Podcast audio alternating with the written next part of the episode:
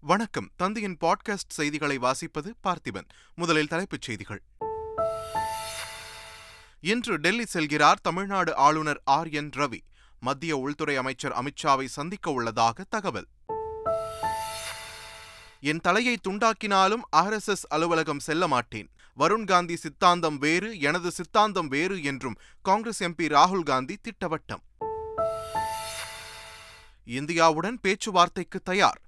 இந்தியாவுடனான போரில் பாடம் கற்றுக் கொண்டோம் என்றும் பாகிஸ்தான் பிரதமர் தகவல். வழக்கமான கொண்டாட்டத்துடன் பத்து சுற்றுகளுடன் நிறைவு பெற்றது அலங்காநல்லூர் ஜல்லிக்கட்டு.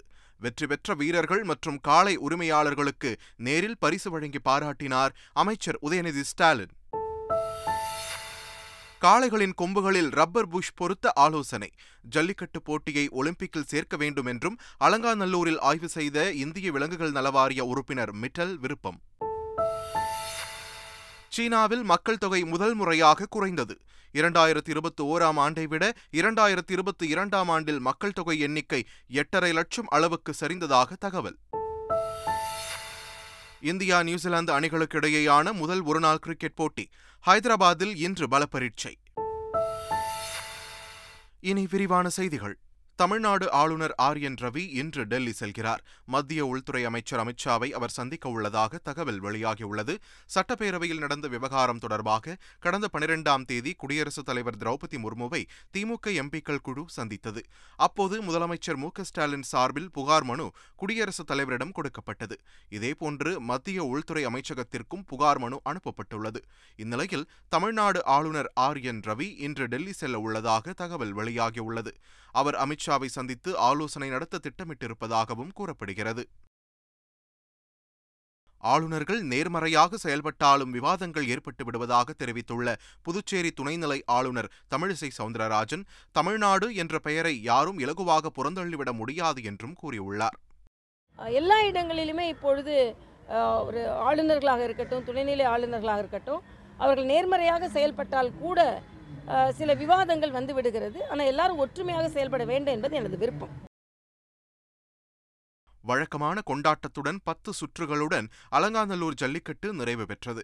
போட்டியை விளையாட்டுத்துறை அமைச்சர் உதயநிதி ஸ்டாலின் கொடியசைத்து தொடங்கி வைத்தார். போட்டியை காண பல்வேறு மாவட்டங்களில் இருந்தும் ஏராளமானோர் அலங்காநல்லூருக்கு படையெடுத்தனர். மொத்தம் பத்து சுற்றுகளாக நடைபெற்ற ஜல்லிக்கட்டு போட்டியில் எண்ணூற்று இருபத்து மூன்று காளைகள் அவிழ்த்துவிடப்பட்டன முன்னூற்று நான்கு காளையர்கள் களத்தில் இறங்கி வீரத்துடன் காளைகளுடன் மல்லு கட்டினர். வெற்றி பெற்ற வீரர்களுக்கு அமைச்சர் உதயநிதி ஸ்டாலின் நேரில் பரிசு வழங்கி பாராட்டினார். இலங்கையின் திரிகோணமலை சம்பூர் பொது விளையாட்டு மைதானத்தில் ஜல்லிக்கட்டு போட்டி நடைபெற்றது. சம்பூர் இளைஞர்கள் பொதுமக்கள் இணைந்து இதனை ஏற்பாடு செய்திருந்தனர். இந்த போட்டியில் பத்துக்கும் மேற்பட்ட காளைகளும் முப்பதுக்கும் அதிகமான போட்டியாளர்களும் பங்கேற்றனர். சீறி பாய்ந்த காளைகளை வீரர்கள் அடக்கினர்.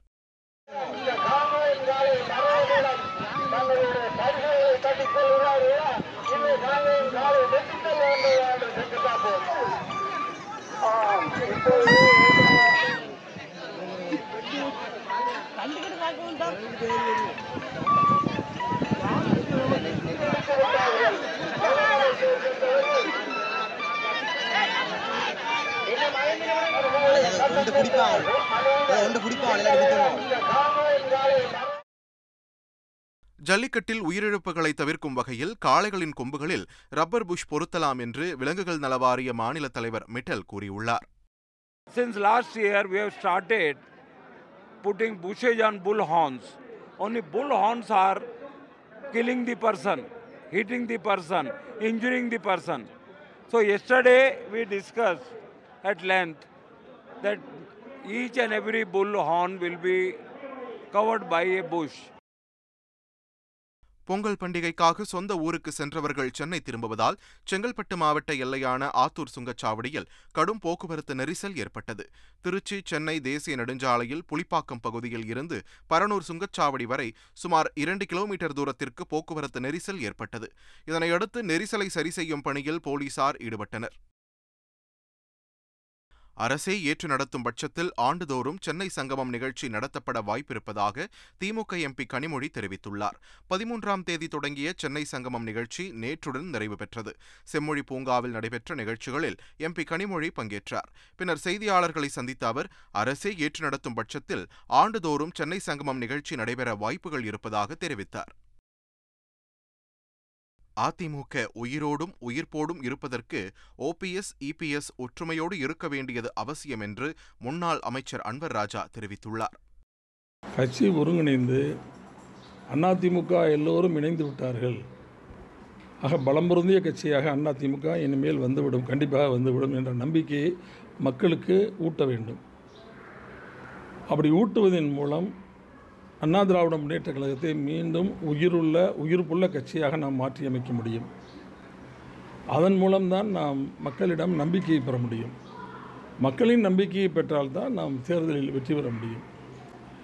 அதற்கு கட்சி ஒருங்கிணைவது என்பது மிக மிக அவசியமான ஒன்று.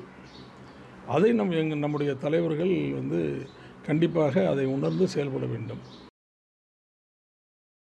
பாஜக தேசிய தலைவர் ஜே பி நட்டாவின் பதவிக்காலம் நீட்டிக்கப்பட்டுள்ளது. அக்கட்சியின் இரண்டு நாள் தேசிய செயற்குழு கூட்டம் டெல்லியில் நடைபெற்றது. இந்த ஆண்டு வரவிருக்கும் ஒன்பது மாநில சட்டமன்ற தேர்தல் குறித்து இரண்டு நாள் கூட்டத்தில் விவாதிக்கப்பட்டது. தேர்தல் நடைபெறவுள்ள மாநிலங்கள் அந்த மாநிலத்தில் உள்ள அரசியல் நிலவரம் குறித்து செயற்குழு கூட்டத்தில் அறிக்கைகள் சமர்ப்பிக்கப்பட்டன. செயற்குழு கூட்டத்தின் இரண்டாவது நாளில் மத்திய பாதுகாப்புத்துறை அமைச்சர் ராஜ்நாத் சிங் பாஜக கட்சியின் தேசிய தலைவர் ஜே பி நட்டாவின் பதவிக்காலம் நீட்டிப்பு தொடர்பான தீர்மானத்தை முன்மொழிந்தார். அதற்கு மற்ற உறுப்பினர்கள் முழு மனதாக ஆதரவு தெரிவித்துள்ளனர். இதன் மூலம் ஜே பி நட்டாவின் பதவிக்காலம் இரண்டாயிரத்தி இருபத்தி நான்காம் ஆண்டு ஜூன் மாதம் வரை நீட்டிக்கப்படுவதாக அதிகாரப்பூர்வமாக அறிவிக்கப்பட்டுள்ளது. கடந்த நிதியாண்டில் பாஜக ஆயிரத்து தொள்ளாயிரத்து பதினேழு கோடி ரூபாய் நன்கொடை பெற்றுள்ளதாகவும் காங்கிரஸ் கட்சிக்கு ஐநூற்று நாற்பத்தி ஒரு கோடி ரூபாய் நன்கொடை கிடைத்துள்ளது என்றும் தேர்தல் ஆணையம் தெரிவித்துள்ளது. கடந்த இரண்டாயிரத்தி இருபத்தி ஒன்று இருபத்தி இரண்டாம் நிதியாண்டில் அங்கீகரிக்கப்பட்ட எட்டு தேசிய கட்சிகள் பெற்ற நன்கொடை விவரத்தை தேர்தல் ஆணையம் நேற்று வெளியிட்டுள்ளது. அதன்படி ஆளுங்கட்சியான பாஜக மொத்தம் ஆயிரத்து தொள்ளாயிரத்து பதினேழு கோடி ரூபாய் நன்கொடை பெற்றுள்ளது என்றும் அதில் தேர்தல் பத்திரங்கள் மூலம் மட்டும் பெற்றது ஆயிரத்து முப்பத்து மூன்று கோடி ரூபாய் என்றும் தெரிவித்துள்ளது. அடுத்தபடியாக காங்கிரஸ் கட்சி ஐநூற்று நாற்பத்தி ஒரு கோடி ரூபாய் நன்கொடை பெற்றதாகவும் இந்திய கம்யூனிஸ்ட் கட்சி பெற்ற நன்கொடை இரண்டு கோடியாக இருந்தது என்றும் தெரிவித்துள்ளது. தமது தலையை துண்டாக்கினாலும் ஆர்எஸ்எஸ் அலுவலகம் செல்ல மாட்டேன் என்று காங்கிரஸ் எம்பி ராகுல் காந்தி தெரிவித்துள்ளார். பஞ்சாப் மாநிலம் ஹோஷியார்பூரில் காங்கிரஸ் சார்பில் பாரத் ஜோடோ யாத்திரை நடந்து வருகிறது.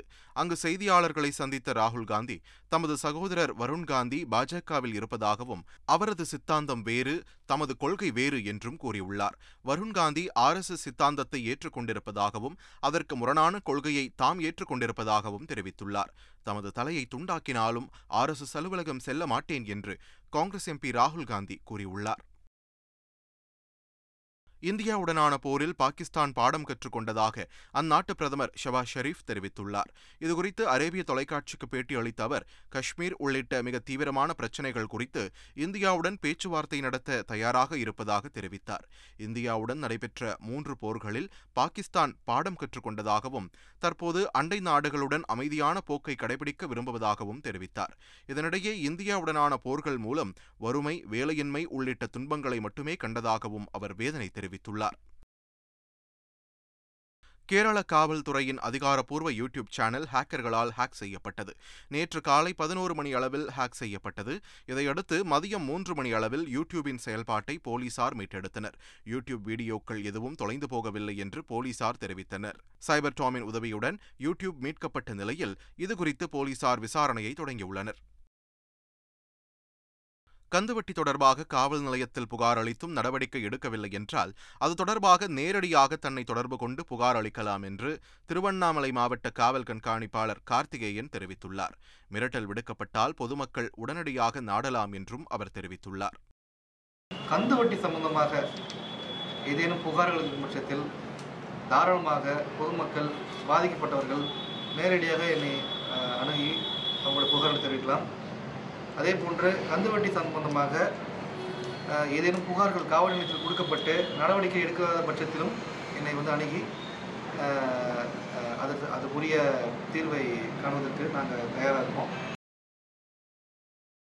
திண்டுக்கல் மாவட்டம் செம்பட்டி அருகே பட்டாசு குடோனில் ஏற்பட்ட வெடிவிபத்தில் இடிபாடுகளில் சிக்கி உயிரிழந்த பெண்ணின் உடல் மீட்கப்பட்டது. புல்பட்டி கண்மாய் என்ற பகுதியில் ஜெயராம் என்பவர் பட்டாசு கடையில் திடீரென பட்டாசுகள் வெடித்து சிதறின. இதில் அந்த கடையை ஒட்டியிருந்த வணிக வளாகம் மற்றும் கடையின் மேல்புறம் இருந்த வீடு இடிந்து முற்றிலும் சேதமானது. தகவலறிந்து வந்த தீயணைப்புத் துறையினர் தீயை முற்றிலும் அணைத்தனர். இதில் கடையின் மேற்புறம் இருந்த கட்டடம் இடிந்து விழுந்ததை அடுத்து ஜேசிபி இயந்திரம் மூலம் அதனை அகற்றும் பணி நடைபெற்றது. இந்த நிலையில் இடிபாடுகளில் இருந்து ஜெயராமின் மனைவி நாகராணியின் உடல் மீட்கப்பட்டது. இந்த வெடிவிபத்தில் கடை முன்பாக நிறுத்தப்பட்டிருந்த நான்கு கார்கள் மற்றும் இரண்டு இருசக்கர வாகனங்கள் சேதமடைந்தன. விபத்து நடந்த இடத்தில் மாவட்ட காவல்துறை கண்காணிப்பாளர் பாஸ்கரன் நேரில் ஆய்வு மேற்கொண்டார். இரண்டாயிரத்தி இருபத்தி மூன்றில் உலக பொருளாதார வளர்ச்சி ஒன்று புள்ளி ஏழு சதவீதமாக குறையும் என்று உலக வங்கி கணித்துள்ளது. உலக பொருளாதாரம் மெதுவாகவே வளர்ந்து வருகிறது என தெரிவித்துள்ள உலக வங்கி கடந்த முப்பது ஆண்டுகளில் மூன்றாவது முறையாக உலக பொருளாதார வளர்ச்சி மிக குறைந்த அளவை எட்டியுள்ளதாக தெரிவித்துள்ளது. கடும் பணவீக்கம் வட்டி விகித உயர்வு முதலீடு குறைவு ரஷ்யா உக்ரைன் போரால் ஏற்பட்ட நெருக்கடி உள்ளிட்ட பல்வேறு காரணங்களால் உலக பொருளாதாரம் மெதுவாகவே வளர்ந்து வருவதாக உலக பொருளாதார வங்கி வெளியிட்டுள்ள அறிக்கை அறிக்கையில் தெரிவிக்கப்பட்டுள்ளது. இனிவரும் காலங்களில் நள்ளிரவு ஒரு மணி அதிகாலை நான்கு மணி காட்சிகளை ரத்து செய்ய முன்வந்துள்ளதாக தியேட்டர் உரிமையாளர் சங்கத்தைச் சேர்ந்த வெங்கடேசன் தெரிவித்துள்ளார். இதை தமிழக அரசே விரைவில் அறிவிக்க வாய்ப்புள்ளதாகவும் அவர் தெரிவித்துள்ளார்.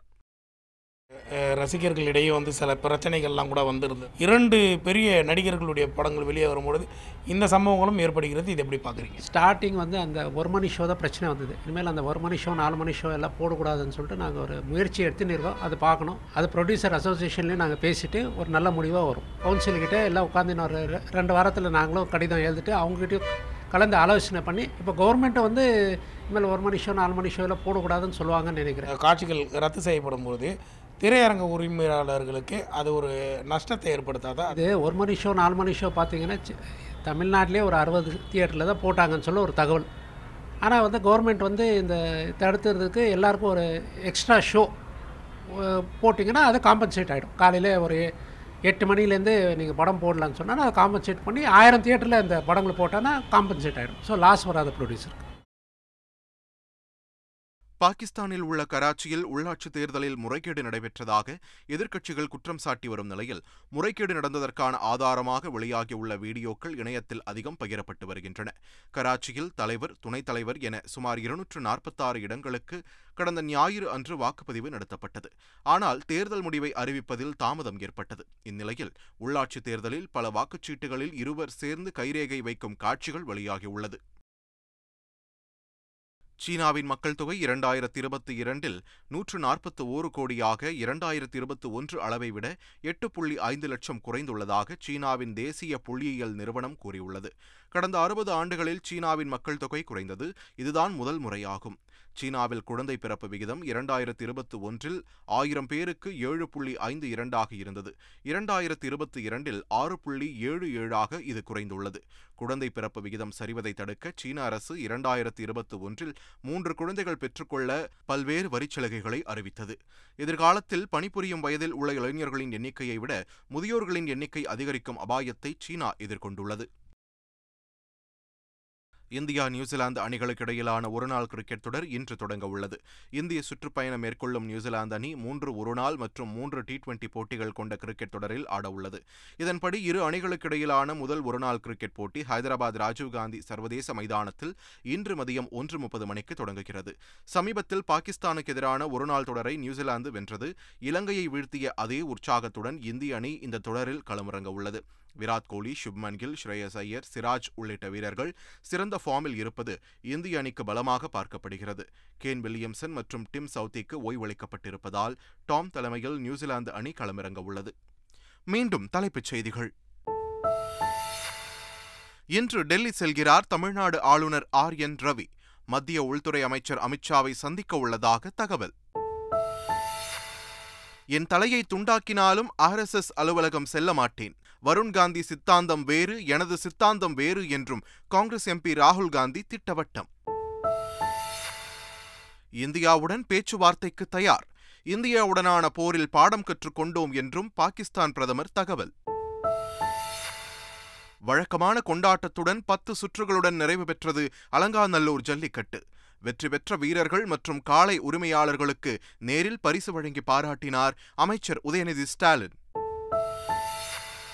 காளைகளின் கொம்புகளில் ரப்பர் புஷ் பொருத்த ஆலோசனை. ஜல்லிக்கட்டு போட்டியை ஒலிம்பிக்கில் சேர்க்க வேண்டும் என்றும் அலங்காநல்லூரில் ஆய்வு செய்த இந்திய விலங்குகள் நலவாரிய உறுப்பினர் மிட்டல் விருப்பம். சீனாவில் மக்கள் தொகை முதல் முறையாக குறைந்தது. இரண்டாயிரத்தி இருபத்தி ஓராம் ஆண்டை விட இரண்டாயிரத்தி இருபத்தி இரண்டாம் ஆண்டில் மக்கள் தொகை எண்ணிக்கை எட்டரை லட்சம் அளவுக்கு சரிந்ததாக தகவல். இந்தியா நியூசிலாந்து அணிகளுக்கு இடையேயான முதல் ஒருநாள் கிரிக்கெட் போட்டி ஹைதராபாத்தில் இன்று பலப்பரீட்சை. இத்துடன் தந்தியின் பாட்காஸ்ட் செய்திகள் நிறைவு பெறுகின்றன. வணக்கம்.